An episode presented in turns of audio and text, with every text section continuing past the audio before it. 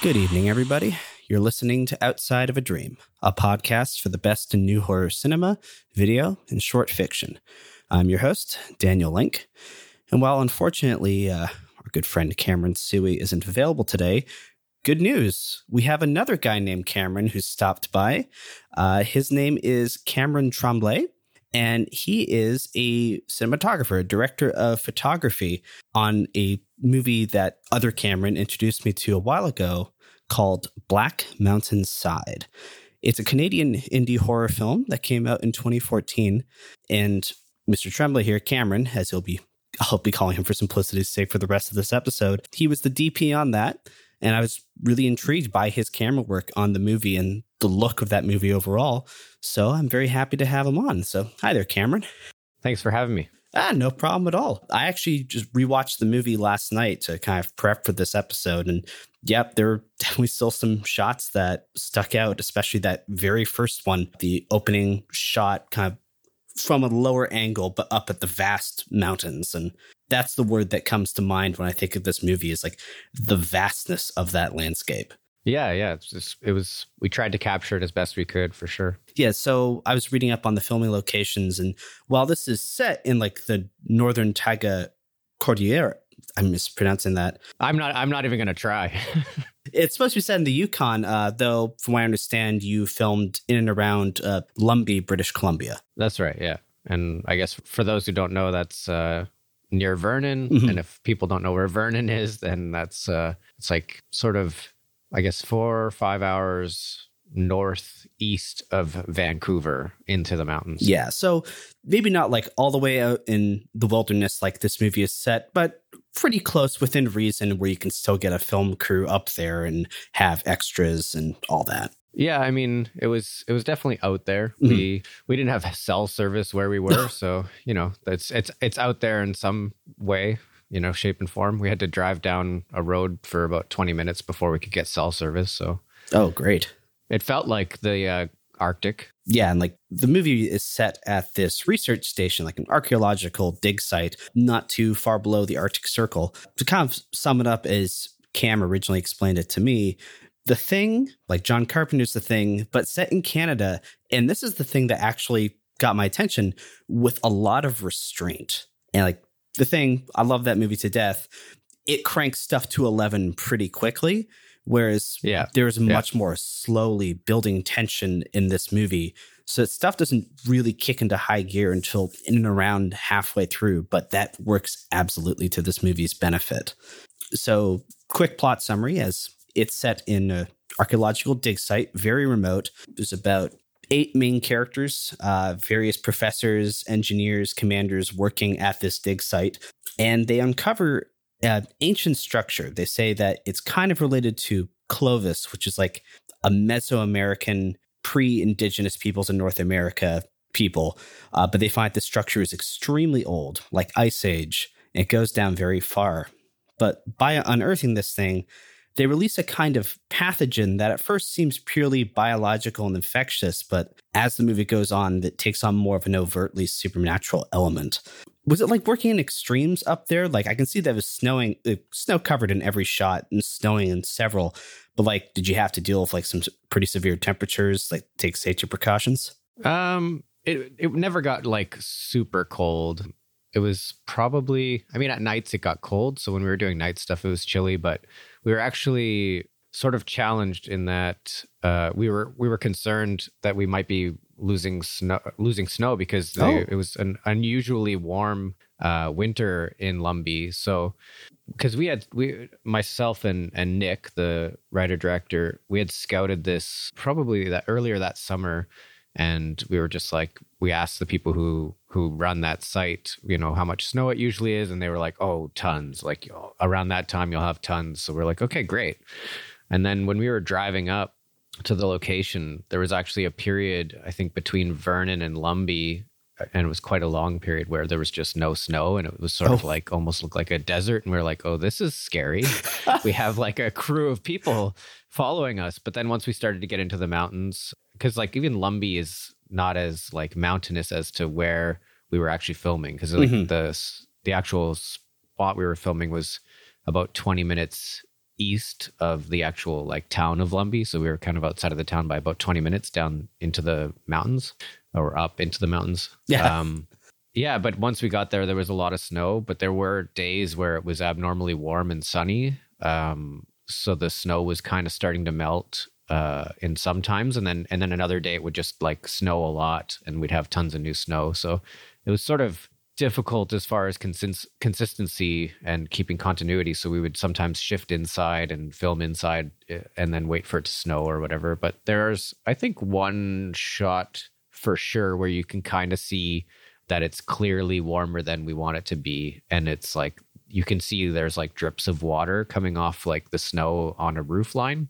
Um, but other than that, like I guess typically it was it was in the like minuses. No, it never it never got colder than minus ten for sure. Okay. It was like minus five probably was the average. So it wasn't. It was definitely not extreme. Yeah, so discomforting, but not a public health risk, basically. No, no, definitely not. It's kind of funny that you're basically having to contend with the whims of nature, which is very thematically appropriate given this movie, which is kind of about a nature that has a will of its own and has like no care for the well-being of the poor dudes stationed at this uh, research site. You mentioned Nick. Thank you for bringing that up. Uh, this film was written up, written and directed by Nick Szostakiwskyj. I feel that's probably important to mention. So uh, yes, That's all good. yeah, I mentioned before the the vastness of this location, and one of the things I really dig, what I find interesting about Canada is that you have this massive country. I think after Russia, it's the second largest landmass per country in the world. But much like Russia, most of it is completely uninhabited because once you get up above like a certain latitude, it's just one of the most inhospitable places on earth. And even though you weren't shooting all the way up there in the territories, it definitely conveys how like huge and uncaring that environment is. Yeah, yeah, it definitely is uh, not prejudice. It's just like, you know, it is what it is, and doesn't doesn't matter, you know, what you think of it. It's it'll just do what it wants to do. Mm-hmm. Uh, something I noticed about the look rewatching the movie last night is like how high the contrast is in those exterior shots, like to the point where the whiteness of the snow is very overpowering. But that is Yeah. completely accurate. Like not even being out in the Arctic Circle, but just being here in Ottawa.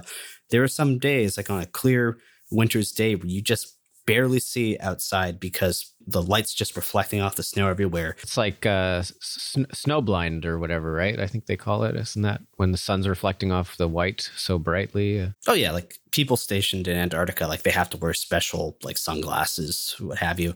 So it definitely contributes to that idea of like, oh, you are kind of at the mercy of this environment. So like director of photography, like or cinematography, like that's mentioned pretty much every opening titles of any movie ever. But I think like to the layperson, it's not really clear what role the director of photography has in establishing the look in the film movie. And so I'm just curious if you could lay out kind of like how you worked with Nick Szostakiwskyj to kind of establish how that movie looked and felt. Sure, yeah. So I mean, the look and whatnot of the film we actually discussed for a long time. We while he was writing the script, we would sit down and have long conversations about you know films we liked and different styles we liked in general. We talked about references. So we developed the look while he was sort of writing the script uh, and hashing out ideas, Mhm. and um, and that that's sort of like the creative process, at least for us. I don't know that that's always the case uh, on every film. I know, like obviously, the director of photography, you know, would typically get a script, and I'm sure they sit down with the director and talk about it. But I don't know if it's usually during like the writing process per se. So for us, that's how kind of we were doing it. As far as the look of the film, we we did uh, sort of borrow from from different things. I'm sure if you've for the people who have seen it, you might notice that there's a lot of uh, sort of, I guess you could say, shots that were uh, borrowed from like The Shining, or at least influenced by The Shining. I would not necessarily borrowed, but like we we really dug the following shots in Yes. The Shining. It's sort of just uh, it puts you right in there, and especially in The Shining, you know, you're following Danny going around a corner, and you're you're suddenly just shocked at what he sees also, and Mhm. it's like you're with him on his little three wheeler. Same goes with uh, with uh, Jack Nicholson's character, obviously, but um, yeah. So we were that's that's sort of like a huge inspiration for for as far as like the look of the film mm-hmm. on that end. And then as far as like lighting style that I kind of uh, worked with was, and I, I don't know if you've, you know, done much reading. I think I've mentioned it before, but I mean, it's an obscure write up, so it may not be super known. But uh, I, I borrowed a lot of my techniques for lighting based on the social network, uh, oh. which is oh. an odd, an odd uh, reference, but that's sort of they shot it also on a red, so we shot on a red Epic, um, and I don't remember if they shot on a red Epic or the Scarlet. I can't remember. They always get a camera ahead that mm. uh, they always tend to get a custom made camera, unlike the rest of us. so um, they may have had like a custom made Epic. I can't remember off the top of my head, but we use that as sort of like a reference to how to how to sort of go with lighting that. And and in in the social network they tend to use a lot of natural sources in the frame to film mm-hmm. uh, the actual characters. And we did the same with like cine bulbs in fixtures. So you know like lamps that are just in the room or mm-hmm. or whatever. So we tried to draw uh, reference using that and i think it worked pretty well personally. Yeah actually i'm I've been taking a lot more notice of lighting, especially in horror movies over the last year or so ever since I've seen, did you check out The Witch? Yeah, yeah, I saw The Witch. Yeah. Yeah, which is similarly filmed out way in the boonies of Canada, but they relied heavily on natural light there too. And I find that if you have like the most natural light, if you're able to kind of replicate what that like the exact sort of lighting and diffusion that character would be seeing in that moment, it puts you in their shoes all the more. So it's yeah lighting kind of establishes empathy in a way. And so I'm always very keen to pick up on how movies take uh, make use of that. Like there are some exterior nighttime shots in this movie where you have like the camp just lit by say this industrial light over here, or I don't know, maybe like a fire over there, and you realize, oh, if I was out in this research camp in the middle of the night, all the way out in the middle of nowhere, this is how it would look to me. And actually, that is kind of terrifying. Yeah, I mean, we we definitely wanted things to drop into into black. You know, like uh, we did we did our best to light with the sources that we've created and established in the scene. That's why there's like we tried to avoid as best possible the sort of like blue uh, moonlight kind of thing as as best we could, like Hollywood nighttime, that kind of look. Yeah, exactly. We're trying to give it a more real nighttime feel. Um, which is like you know when you walk out and you don't have a flashlight you can barely see anything so yeah i was camping a few months ago and that was my experience at nighttime if you do not have a flashlight you are completely in the literal dark so it was nice to see a movie take advantage of that as well you did like mention like a couple of the tracking shots like the where you follow a character kind of like just behind their shoulders for like a lengthy period and that's actually yeah that technique is used in like two of my favorite scenes in this movie. Uh, the first, I'm going to do a bit of a scene breakdown for the benefit of the listener who maybe hasn't seen sure. the movie or who maybe wants to appreciate it a bit more. So, in this one scene, I'd say around halfway or so of the movie, the camp leader, Jensen, played by Shane Twerdun, he's walking through the camp. The camera's mostly following him either right behind his shoulder or maybe just pivoting him around him as he takes his stroll across the yard off screen, Giles, played by Marc Anthony Williams, he's stressed and he's angrily cutting wood. And yeah. the, the, the scene opens of him like screaming every time he drives his axe through a piece of wood. But the camera mainly focuses on Jensen as he strolls. And there are two sounds you hear in this mo- this scene. The first is Giles off screen screaming every time he drives his axe through the wood. And then there's this very raw drone in the background. It shows up in certain scenes, and this movie is almost it is actually completely devoid of music, either diegetic or non-diegetic. So yeah. you're just kind of overwhelmed by these two sounds, and the tension is building, and you're figuring it's going to have something to do with this off-screen axe swinging. And the camera keeps following Jensen, keeps following him until he enters the cabin, and suddenly the camera angle shifts and we see another of the team members, McNaughton, played by Timothy Lyle, sitting down at the table, having just recently cut his hand off. And the camera shifts that angle almost exactly as Jensen realizes what McNaughton has done. And so it's a weird way in which the tension has been building through this camera shot, but then it's been misdirected. Like you think that the, the tension is going to be releasing in one direction and it comes from a completely different angle.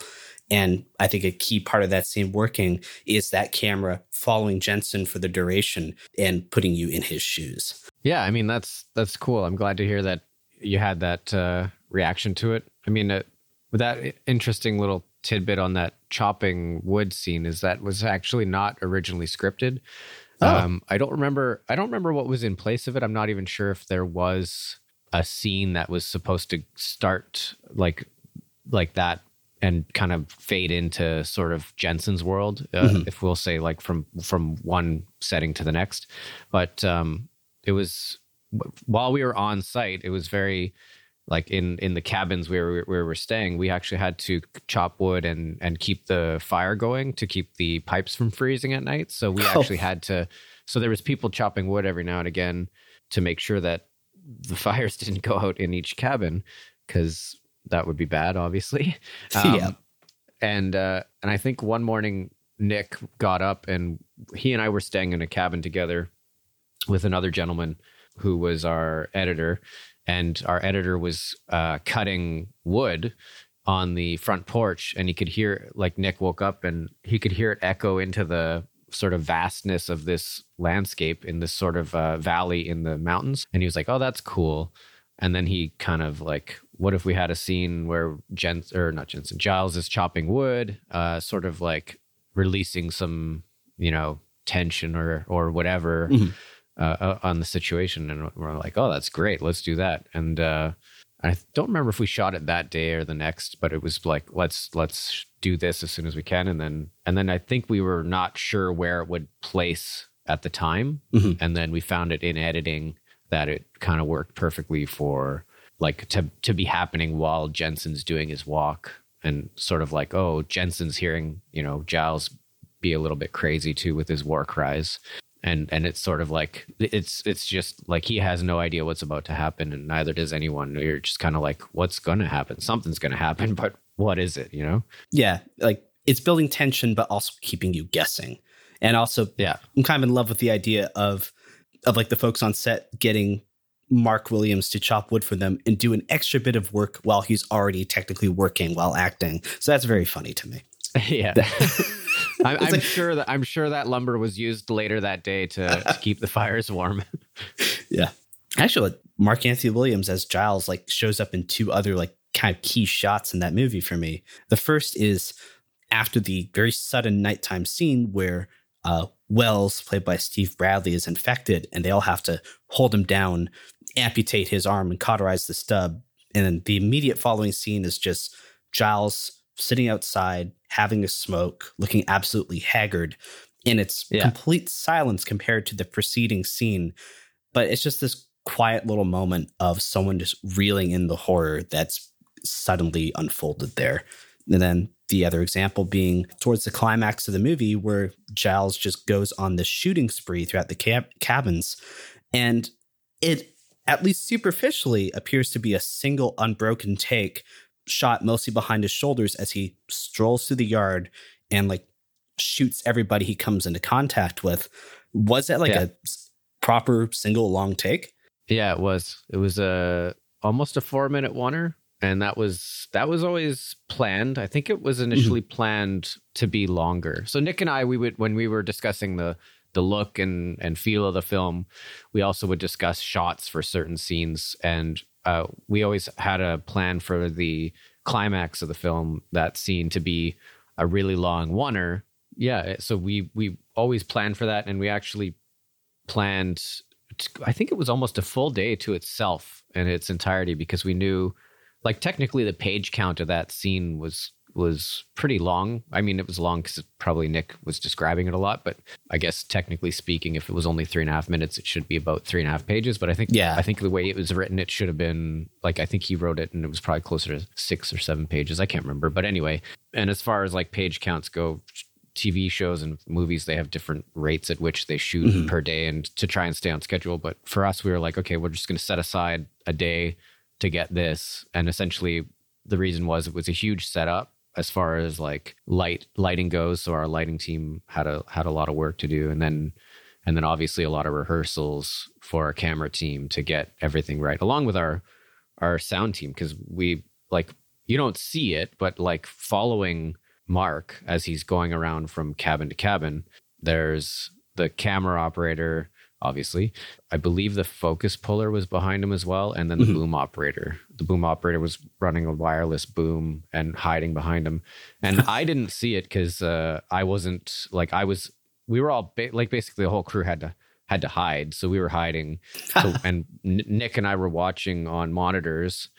I believe in the upstairs of one of the cabins. I remember my uh, sound mixer Adam Pisani saying to me later that he was like, I know you didn't see it because you guys were too busy watching the monitors. He's like, but I was watching out of the window on one of the takes. And he's like, uh, our boom operator had to do some crazy matrix moves to get out of the camera at times.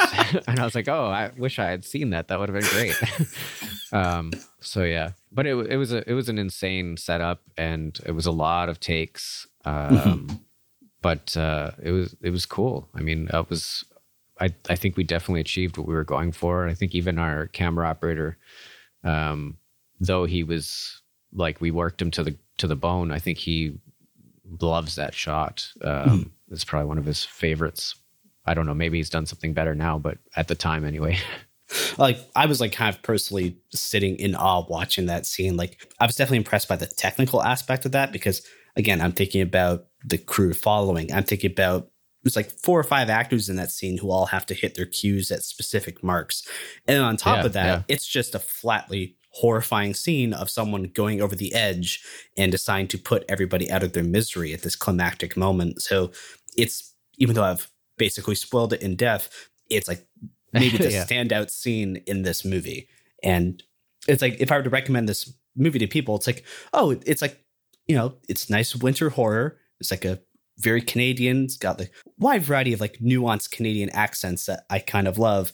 And then on top of that, you have this singularly horrifying shooting spree moment. Yeah, and I mean, again, it's it's sort of like that following thing. So you're, you know, you're almost participating in it. You know, as an audience member, you're you're you're right there behind uh, Giles. And then like the perspective actually kind of shifts partway through that scene, if I'm not if I'm not mistaken. Yes, it does. Because yeah, then, yeah. as soon as Jensen takes a shot at Giles, the camera starts moving over to him. That's right. And then you follow and see the aftermath kind of thing uh, with with Jensen. Mm-hmm.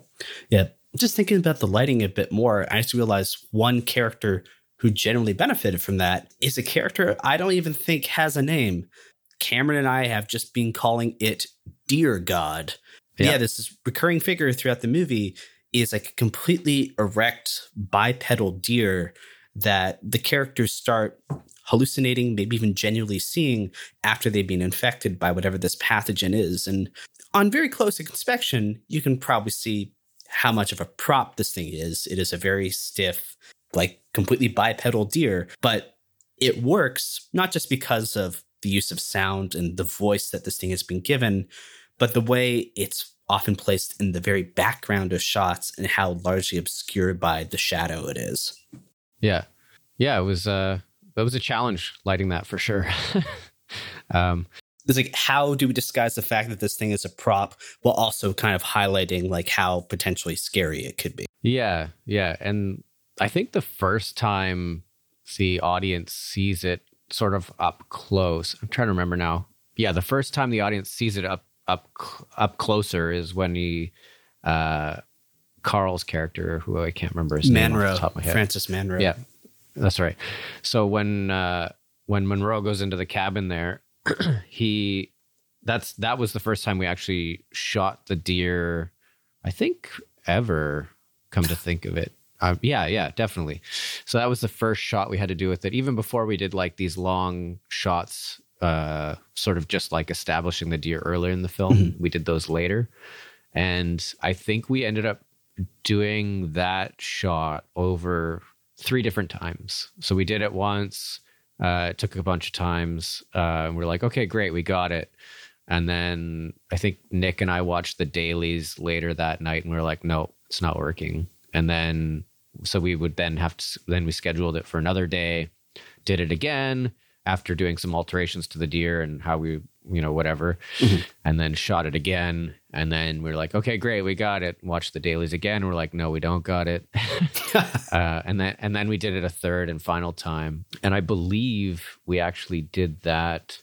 I can't remember now. I want to say we did that on the like latter half of the uh, Giles Oneer. So like mm-hmm. we on that on that day when we were doing the Giles Oneer, we actually finished ahead of schedule and then we took lunch and then we decided to do that pickup again. So that's when mm-hmm. we finally got that. But yeah it was it was a challenge for sure. It was like how how much light essentially could we put on it without like you know giving weird shadows and whatever? It was it was a challenge. It was like mostly lighting around him mm-hmm. or sort of not even around him but like lighting other objects just slightly behind him. And like barely any light on the deer itself to try and kind of mask it as best possible in the shadows. Personally, it paid off because as soon as the movie ended, that first time I watched it, I'm like, oh, I'm going to go take my evening walk. And then just kind of walking through the park in my house and feeling very ill at ease as I scan the tree line. So, yeah, it paid off. Uh, nice. yeah. That's good. Other Cameron and me were interested by this one aesthetic. Like, we don't even have a name for it really, but it's just recurring horror imagery that's come up in a lot of the stuff we've watched or played, like in case of video games, where just stuff has they make use of antlers in a way that is very creepy and unsettling. Like they use that imagery yeah. in True Detective as well, and in the video game Witcher Three. So we still have yet to put like a name to that kind of aesthetic, but kind of Black Mountain Side is part of it. So it's something strange that I've noticed now um, as well, but it's something I didn't notice before. And I don't know if it's because of Black Mountain Side was a big part of my life for a while that now I'm noticing sort of antlers everywhere. And I, I like it may, it may have been there before, but now I'm like, oh, look, antlers. Oh, antlers. Look at that. It's a deer. Oh, a deer. And like it's everywhere. I mean, I remember when we were doing post in Black Mountain Side, I believe the the TV show Hannibal came out. Yes. And and I started watching that a bit. And I think even in the trailer they show like a deer in like, and I was like, what the hell? Like where where is everyone coming up with like this these deer imagery? Like what I thought we had something original, and then here we are like there's a deer there and then true detective came out later and there's a deer in that and i'm like what is going on like and i think i think we were out at the same time or true detective i think came out uh that was 2014 our too. actual yeah, it came out before our actual like wide release, but it, we were in festivals at that point. So uh, at that time, I was like, "That's so weird." And I even somebody like somebody reviewed and compared Black Mountain Side and True Detective, and I was like, "That's an interesting comparison." It was a really interesting read, actually. This this one essay, I can't remember the dude who wrote it, but it was like a blog online that was really interesting. Yeah, it's like just thinking of stuff that comes to mind. It's like your movie, True Detective, the Witcher 3, recent video game that came out last year called Hellblade Senua's Sacrifice, uh, Hannibal, and actually, so the video game that Cameron worked on, uh, Rise of the Tomb Raider, and the the Baba Yaga DLC he did for it, the art team include a lot of antler imagery as well. So it's just popping up everywhere, and it's kind of inexplicable. But now I want to kind of focus on that, like as part of my larger work.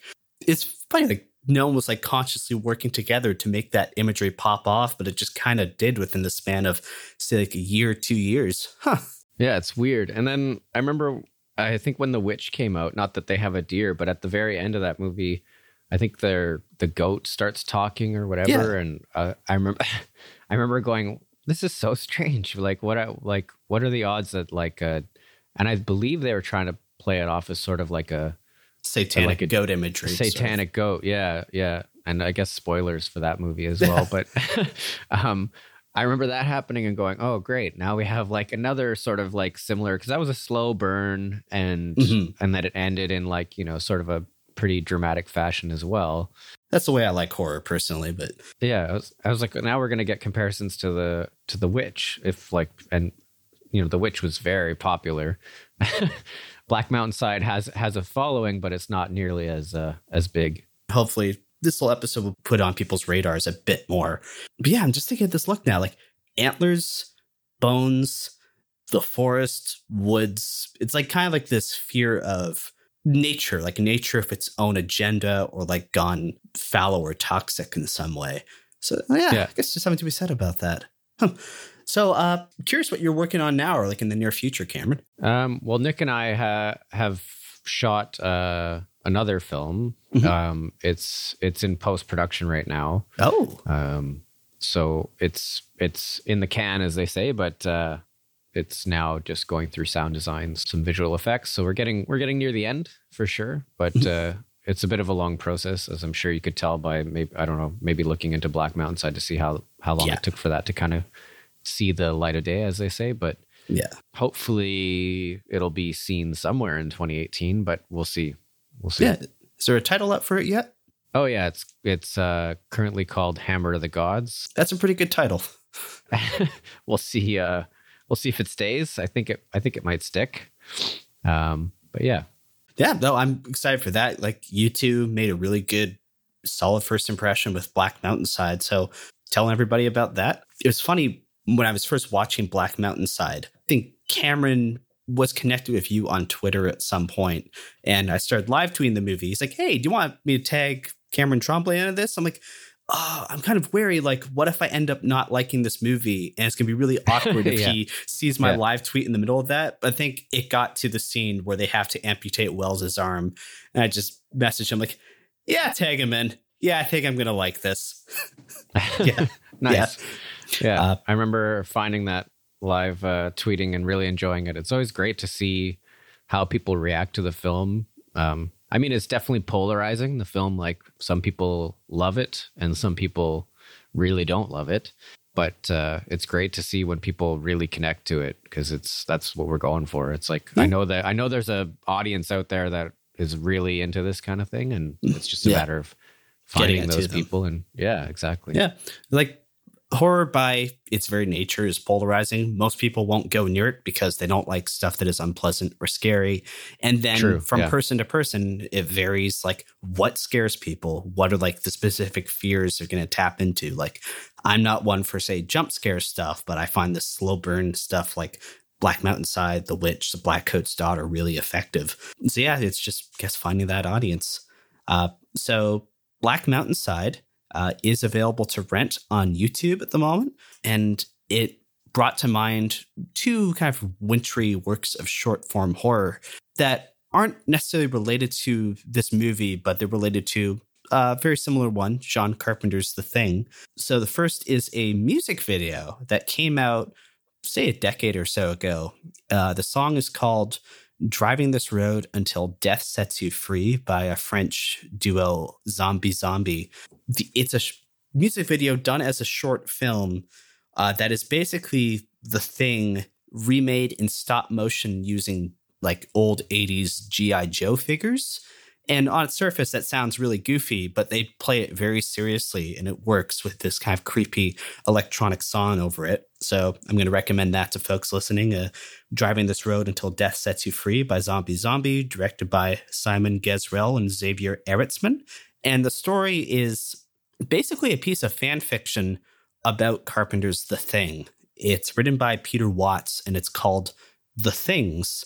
And it's essentially the thing told from the perspective of the thing. And my goodness, I have said the thing so many times in the last minute. That can be, re- uh, it's actually really effective short story with one, like a final sentence that kind of sends a shiver up my spine. So I'm going to include a link to that. It's at Clarkesworld. Uh, so thank you very much, Cameron, for helping me set this up and taking time out of your day to uh, talk about Black Mountainside, which again I can't recommend highly enough. Yeah, no, happy to uh, happy to be here. And uh, if people do want to see it, it's available on multiple platforms now. I think it's on uh, Xbox, PlayStation. Oh, like you said, YouTube. It's also on Google Play. So if you have Android devices, yeah, it's getting out there. Yeah, I'm, pr- I'm sure. I'm, oh, iTunes. Also, it's also on iTunes. Yeah, I think yeah. Cameron watched it on Amazon Prime as well. Yeah, yeah, if you have Amazon Prime, it's free. if, if you want it physically, the DVD is still available on Amazon, so you can give that a shot. Uh, yeah, so thank you everyone again for listening. And remember, if it gets too scary, you always have the power to press pause. Hope you have a nice one.